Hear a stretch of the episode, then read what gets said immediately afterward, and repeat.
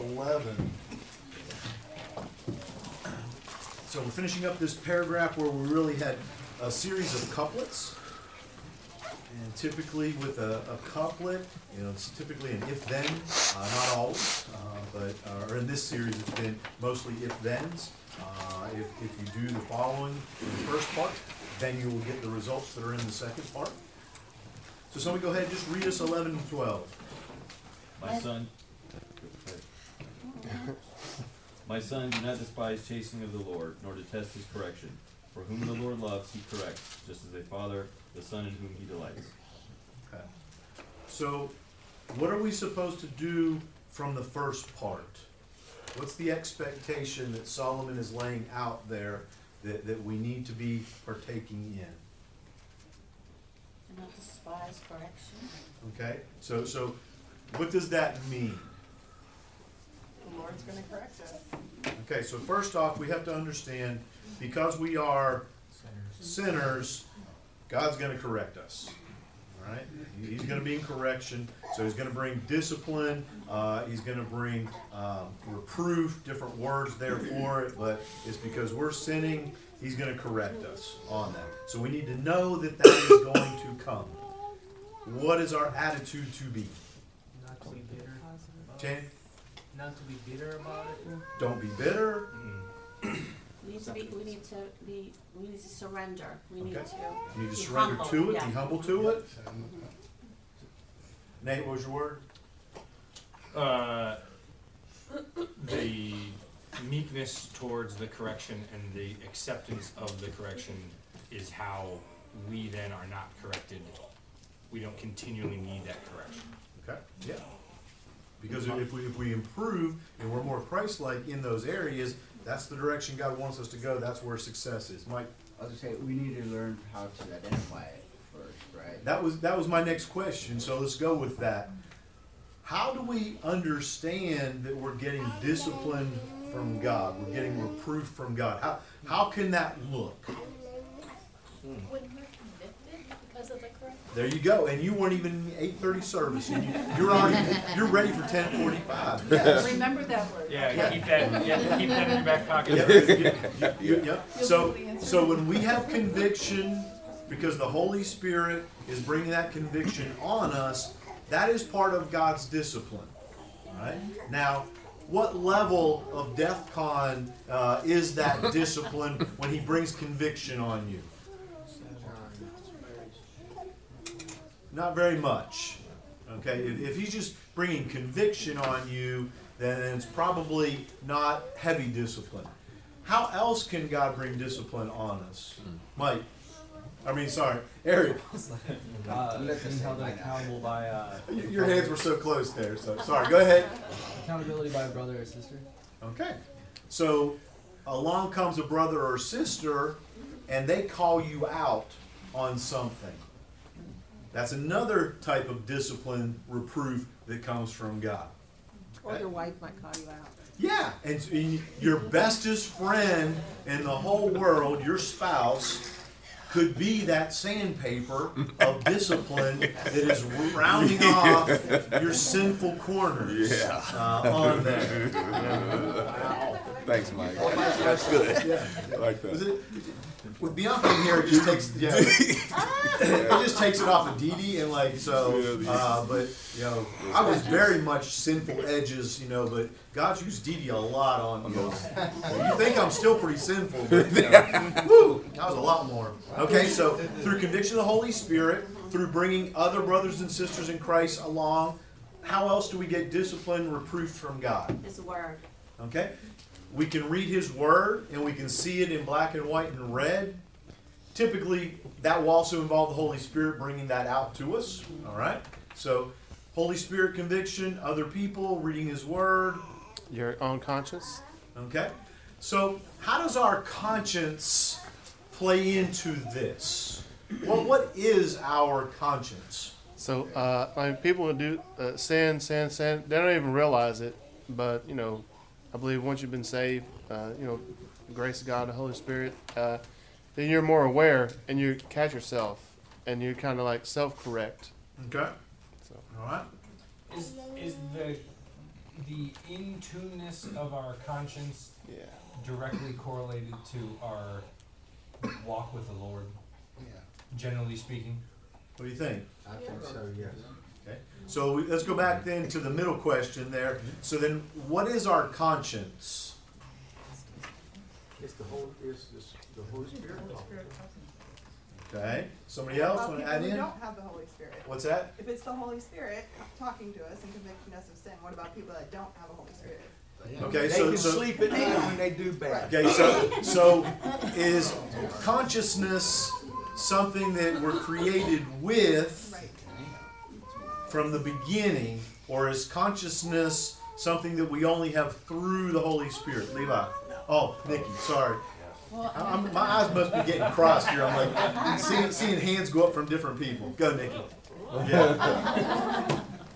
Uh, so he, the Bible says that God writes his his um, law on our hearts, and that's from like birth. So like people who aren't saved can see and should be able to feel the like the like certain righteousness, right? Like most people are born with murder is wrong. It is wrong to kill another person without being saved, and that is. And so, if that's what's written on our hearts from like a from creation, then it's further refined with the Holy Spirit. Yeah, so, so there's a, a rightness that is within us.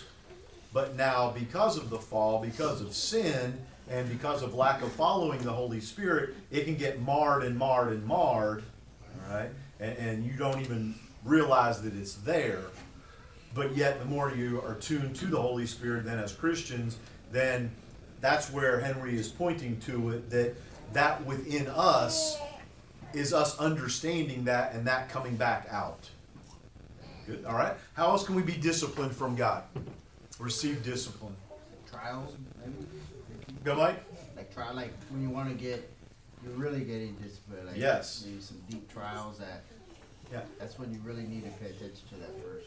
You know, so so one of the one of the things that I always look at is when the disciples and Jesus are walking along, and they see that there's this younger guy that is blind, all right, and, and he was born blind. What do the disciples ask?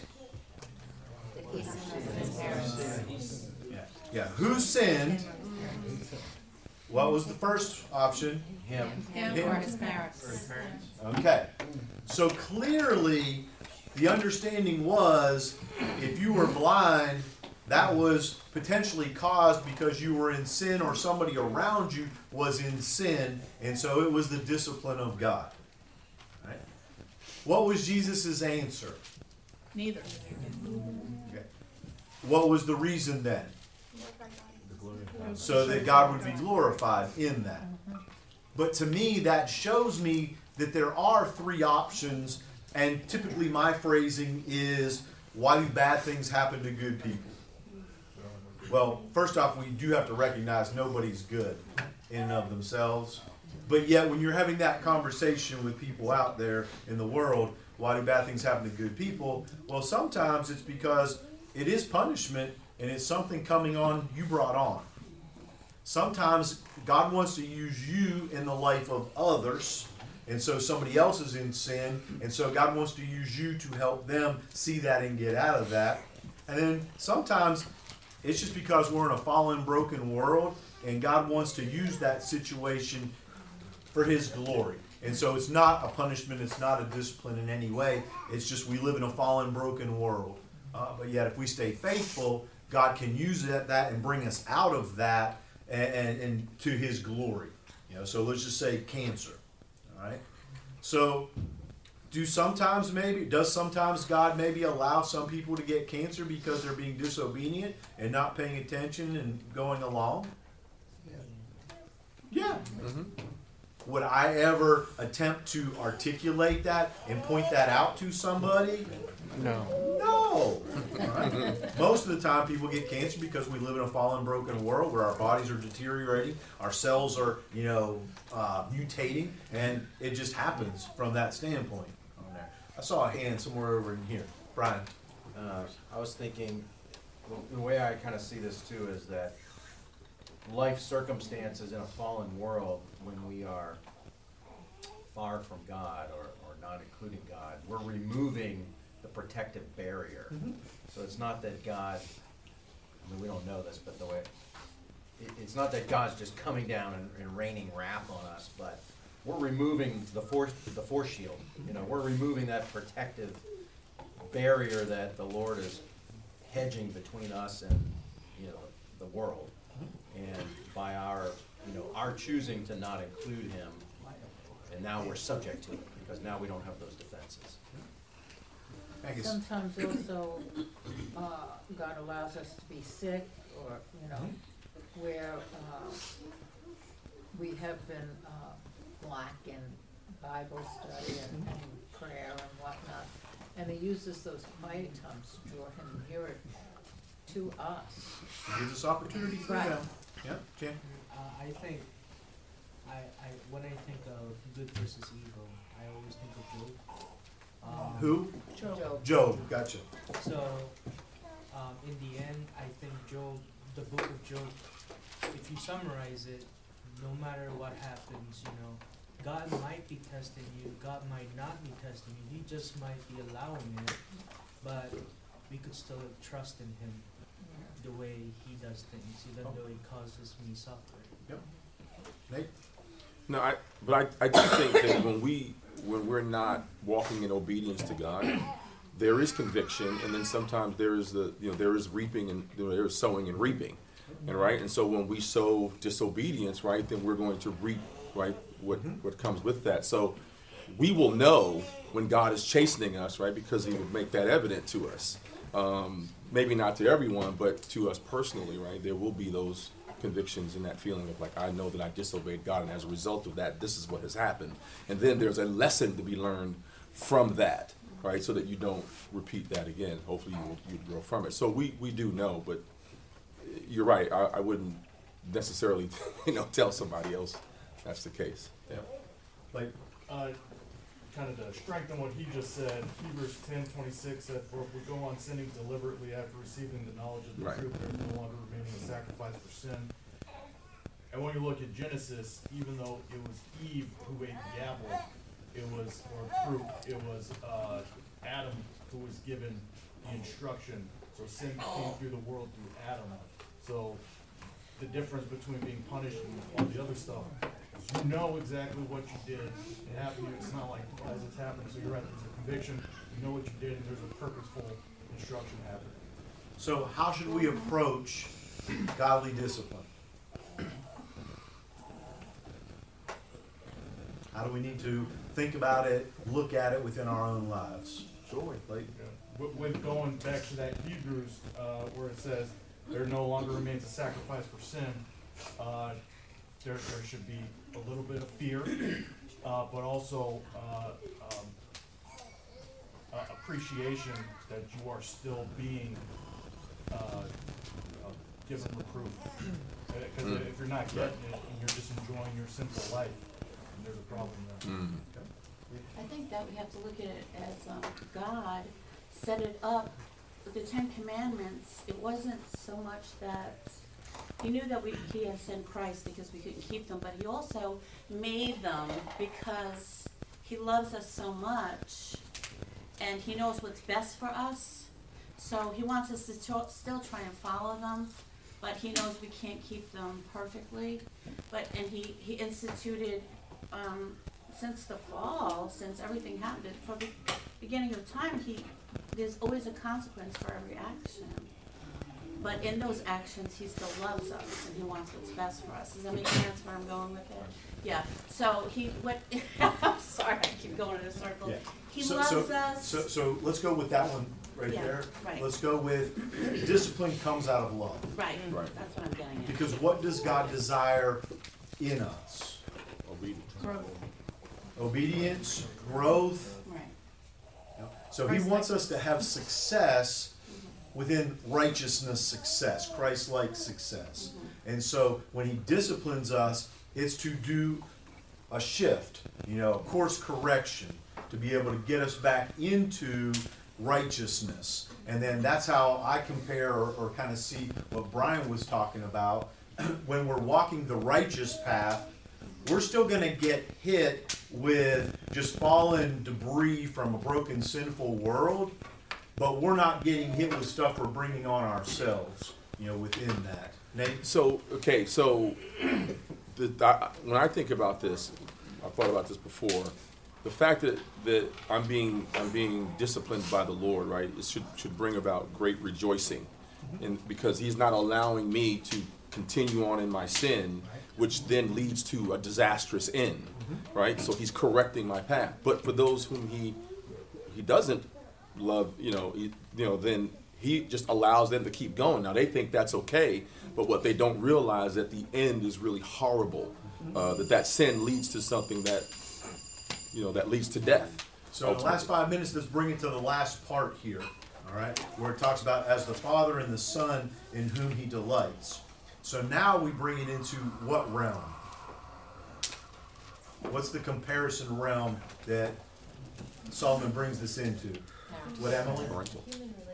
Yeah, the human relationship, and more specifically within parents. You know, and so, you know, he's painting the picture here that God brings discipline because He loves us, just like parents should be bringing discipline on their children out of love for them. So, not everybody's parents in the room, and some are parents of older and some are parents of younger. But let's just take the next four minutes now. So, what does that look like then? That as parents, godly parents, we discipline our children out of love. Micah? Well, I can't speak as a parent yet because I'm not really punishing that one, but That's I guess good. I guess I guess there's to me there were my parents. I can look at it from the Yes. relationship I have with my parents.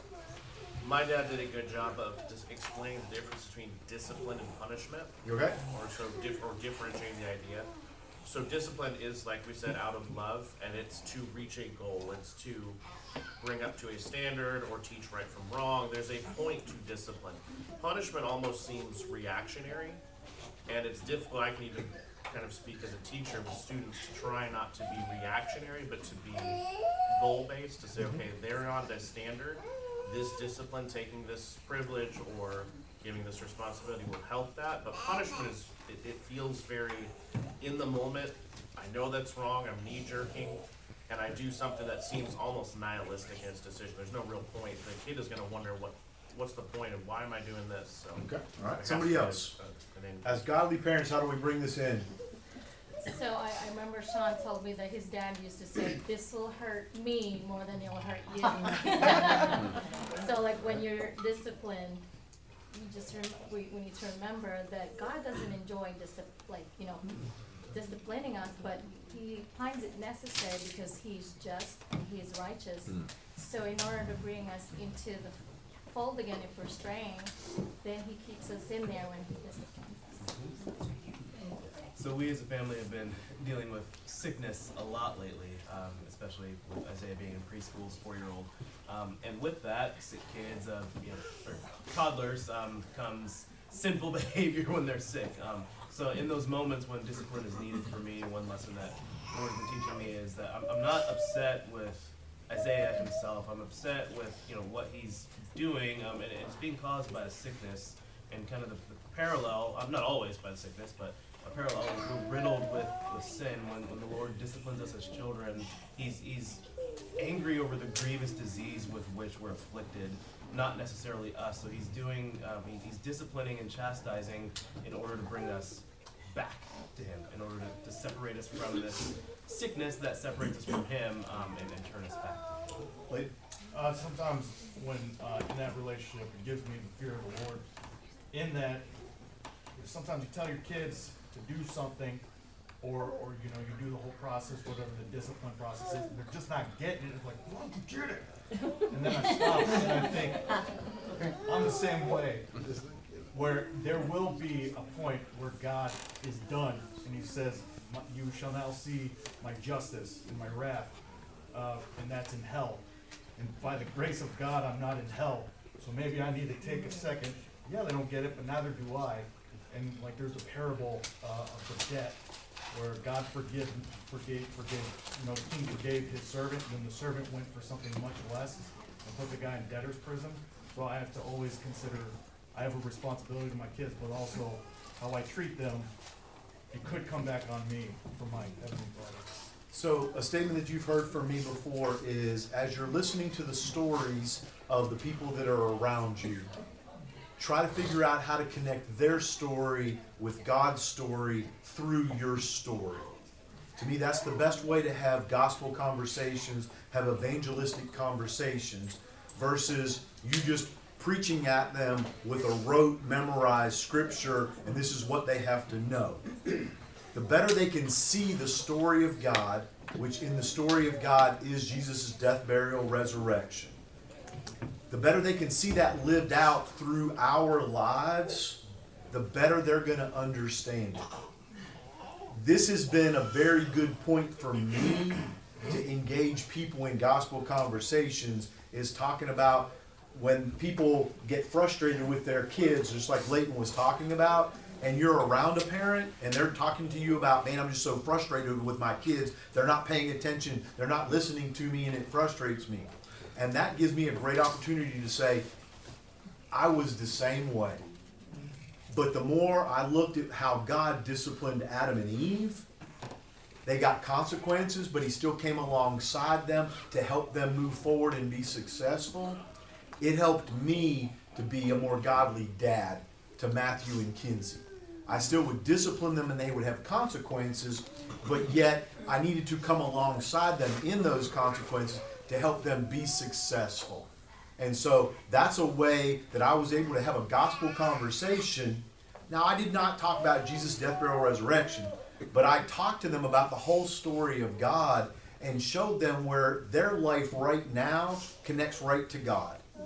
And so that's just a point, you know, and there are many other handholds of life that we can do that with, where we can listen to what's going on in their life, and then we're like, yeah, I've been through something like that, and we can connect to God and how we came through it or didn't come through it. Uh, you know, we didn't listen to the chastising, and you know, it got worse. You know, type like that on that one. All right, great. Let me close this up.